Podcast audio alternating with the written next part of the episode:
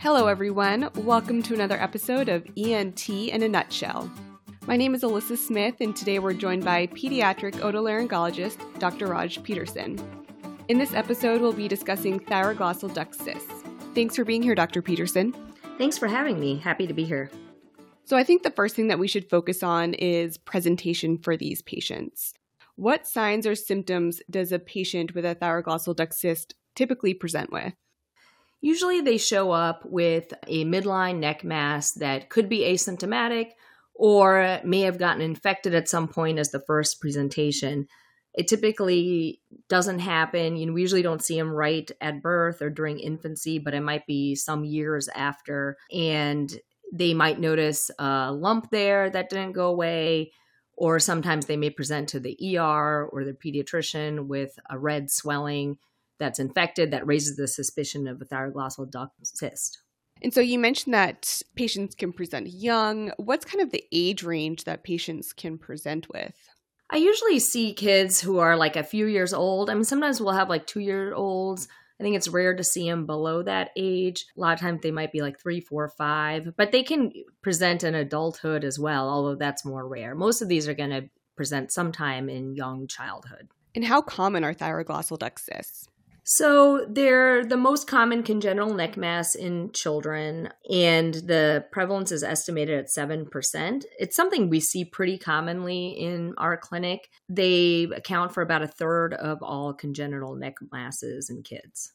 And then focusing on the pathophysiology behind this, how exactly does it form?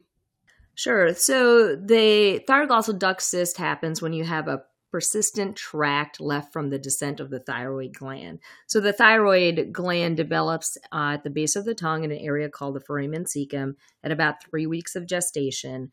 Um, and then it'll descend uh, down the midline prior to before the hyoid cartilage being formed um, in an area that would be anterior to the location of the expected hyoid bone. And the thyroid gland then goes down to its normal position below the thyroid cartilage. So, if any part of this tract remnant does not involute, which is usually at about 10 weeks of gestation, you may get a thyroglossal duct cyst. So, these can present anywhere along that tract. Generally, they're in front of the hyoid bone, but they can be below it, uh, just above the thyroid gland. They could be above the hyoid bone, more towards the tongue base. Sometimes, um, rarely, we may see ones that aren't palpable at first because they're deeper in towards the tongue base. That foramen cecum is generally at the anterior two thirds and posterior one third junction of the tongue. It's behind the circumvallate papillae there. And so, if this normal involution doesn't occur, we can get a thyroglossal duct cyst. Another point is, you know, one reason that we think this may not appear right away at birth or early on is that foramen cecum might be open into the mouth. And if that's the case, the fluid that might develop in that cyst would just kind of drain out through the mouth. If that foramen cecum closes, then that fluid will consolidate in the cyst and then you'll see the cyst. And that could happen if it got infected or inflamed for some reason.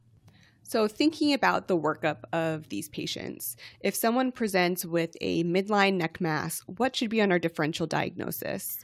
So for me, the top three that I think of is a thyroglossal duct cyst, a dermoid cyst, and a lymph node. Those are going to be by far the most common. That's what we are usually going to think about. But we also need to consider other possibilities, which could be some sort of a vascular malformation or a hemangioma, although these would be rarer in that location. A hemangioma, you would likely see some skin changes with it as well. We talk about a branchial cleft cyst potentially arising in this location, and that differential might be more of a possibility if the thyroglossal duct cyst is a little more lateral than midline. It may be a branchial cleft cyst. It could be an epidermoid cyst. Other rare things, a laryngocele or lymphoma or a metastatic lymph node, with probably papillary thyroid cancer being the most common in this location just because of where it is. But uh, most commonly it's going to be thyroglossal duct cyst, dermoid cyst, and a reactive lymph node. Um, other rare infectious possibilities could be like atypical mycobacteria, but you know most of the time those are going to be much lower down the list, but important to think about.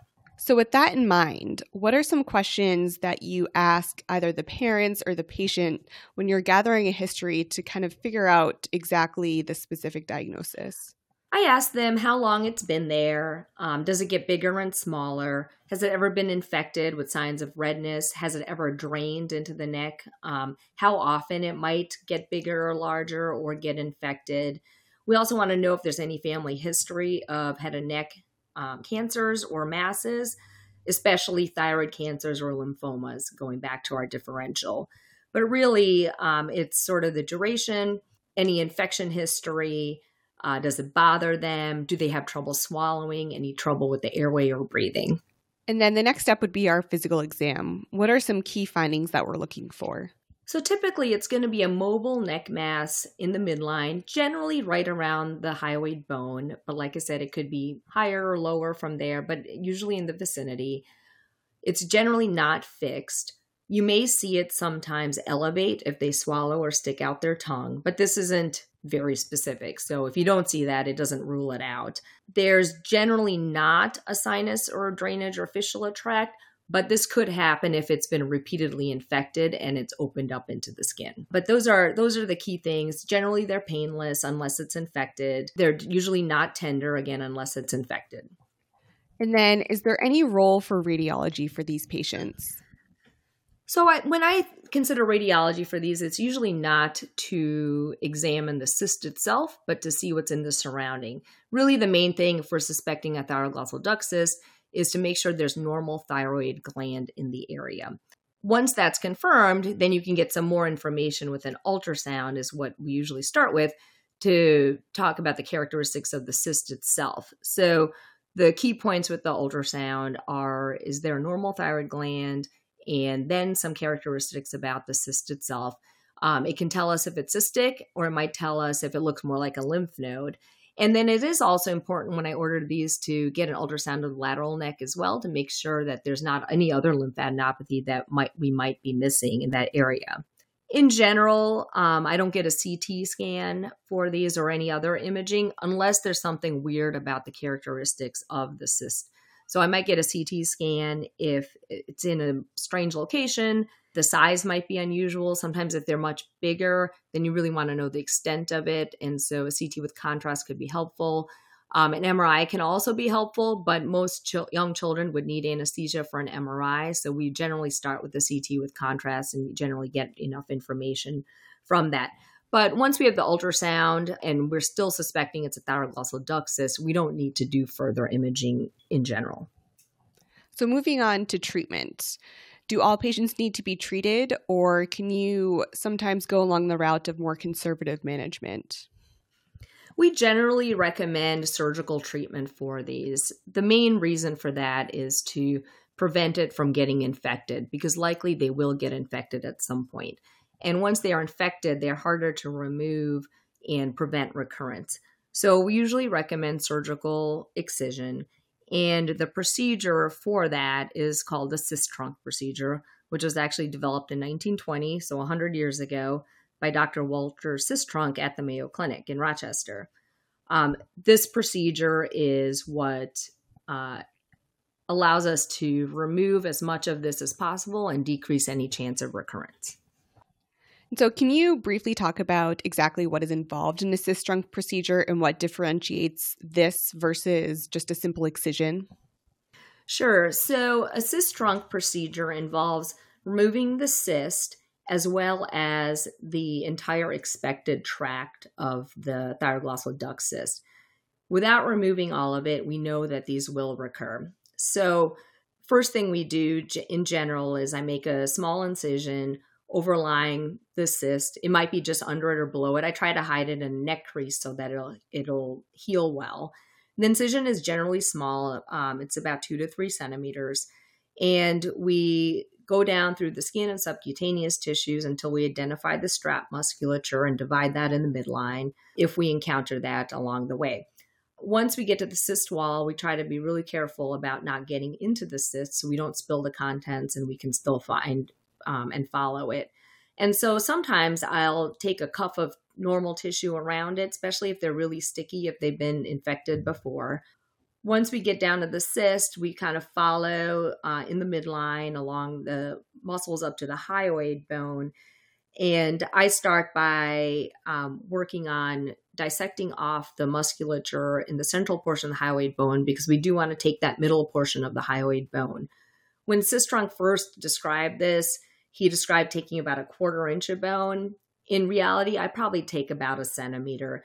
And that's because the tract is usually not just a single tract. There could be fingers reaching out from it. So that kind of ensures that we're getting all of it. So we uh, dissect down to the hyoid bone and expose the inferior and superior surface in that middle centimeter or so and strip all the muscle off of it so we can get to that bone. And then we're usually able to snip that bone with either heavy scissors or maybe some small bone snippers. Once that's done, I kind of work from inferior to superior. And we know that tract is expected to occur along that midline um, going through the mylohyoid into the genioglossus. So we'll take a cuff of muscle um, and tissue around the tra- expected location of the tract as we follow it towards where the foramen cecum would be. At this point, I find it's helpful to have an assistant put a finger in the mouth and push down at the base of the tongue in the location of the foramen cecum to push it down into the field of surgery. And once we follow it up into there, we have to take a cuff of the tongue base musculature. And then what I'll do is I'll ligate it there with the uh, silk suture, and then we'll cauterize it off and try to deliver that all in one specimen. And so you mentioned previously that patients can present kind of in the setting of an acute infection or inflammation of the cyst. If they do present with this acute inflammation, is that the time to take them to surgery or do you kind of treat with antibiotics and let it die down a little bit? No, we definitely don't want to go right to surgery when it's infected. So we do try to treat it with antibiotics. And ideally, you would calm it down with just antibiotics. And then maybe two to three weeks after the antibiotics are done, go back to the operating room. Now, we want to get there before it potentially gets reinfected. So I usually don't wait too long, but, you know, we give it a few weeks. Now, sometimes they may get so enlarged that they might need a drainage.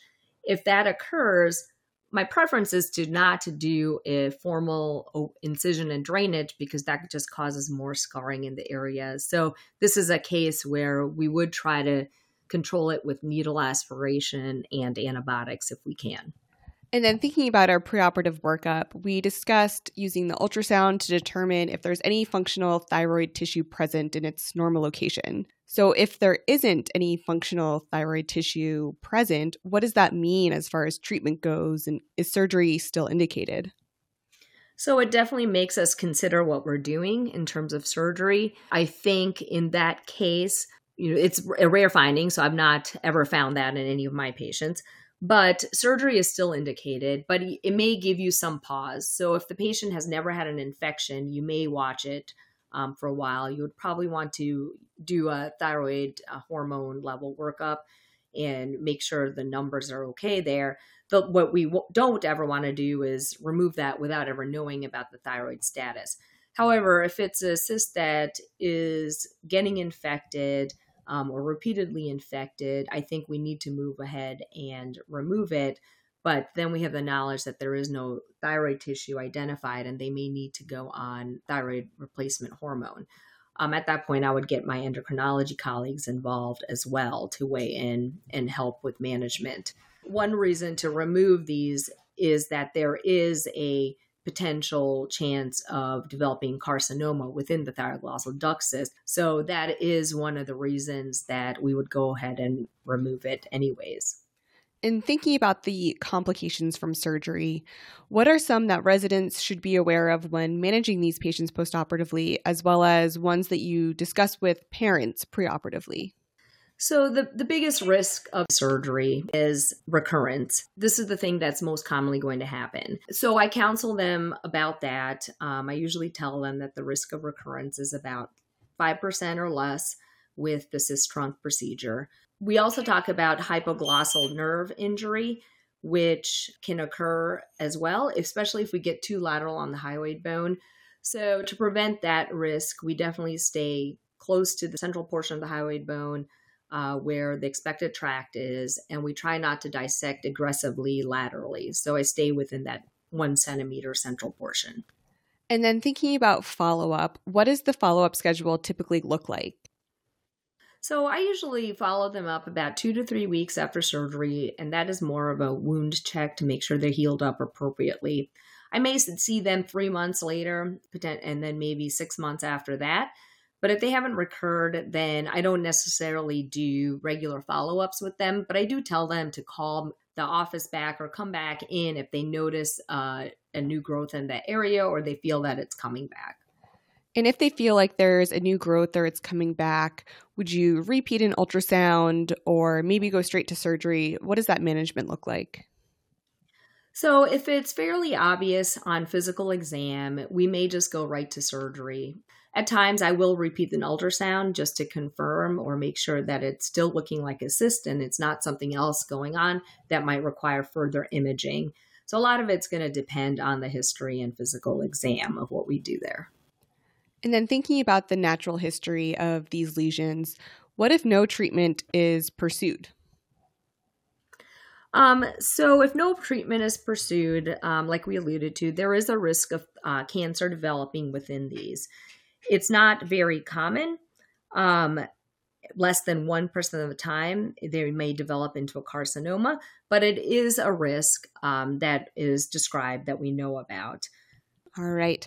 So, in summary, thyroglossal duct cysts are the most common congenital neck mass in children.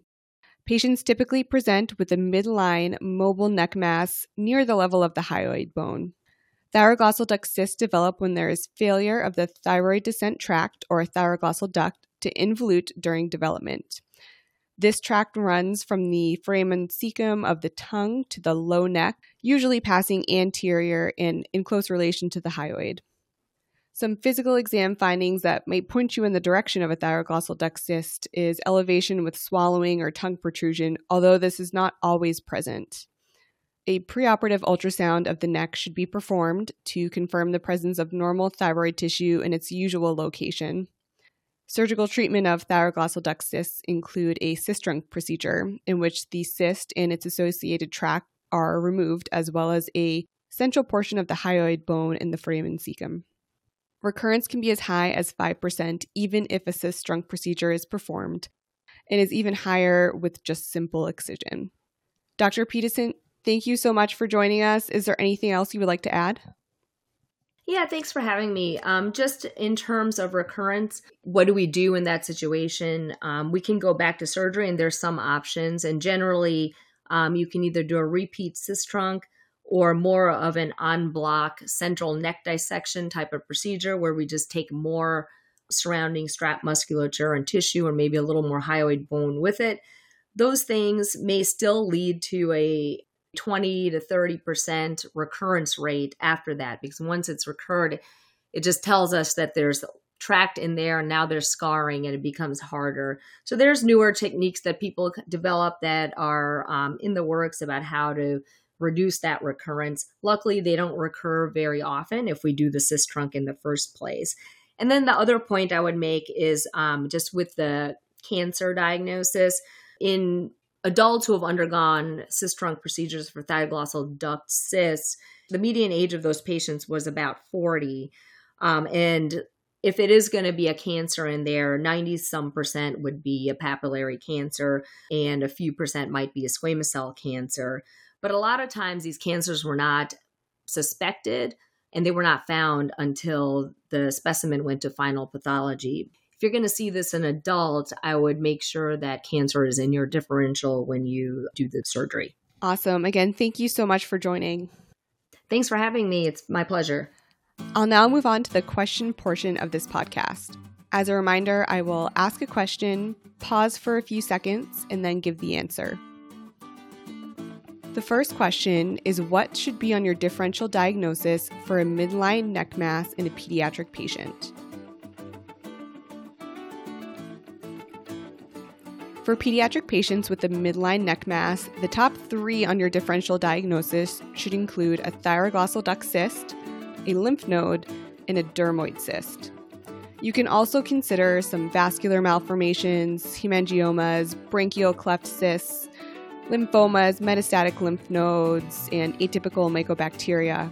But remember, the three things for a midline neck mass that should be at the top are the thyroglossal duct cyst, a lymph node, and a dermoid cyst. The second question is what is the pathogenesis of the development of a thyroglossal duct cyst?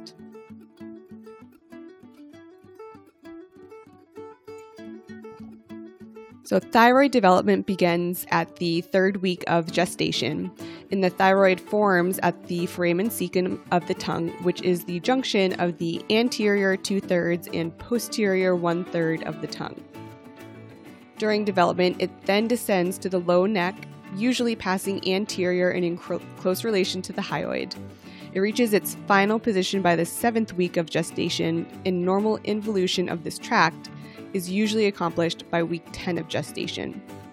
If there is failure of this tract to involute during development, a thyroglossal duct cyst can form.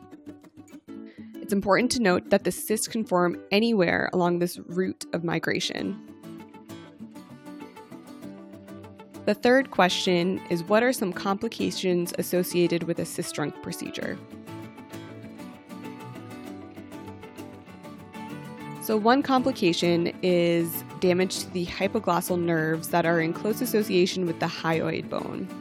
This would present with tongue weakness and deviation of the tongue towards the side of the lesion on protrusion.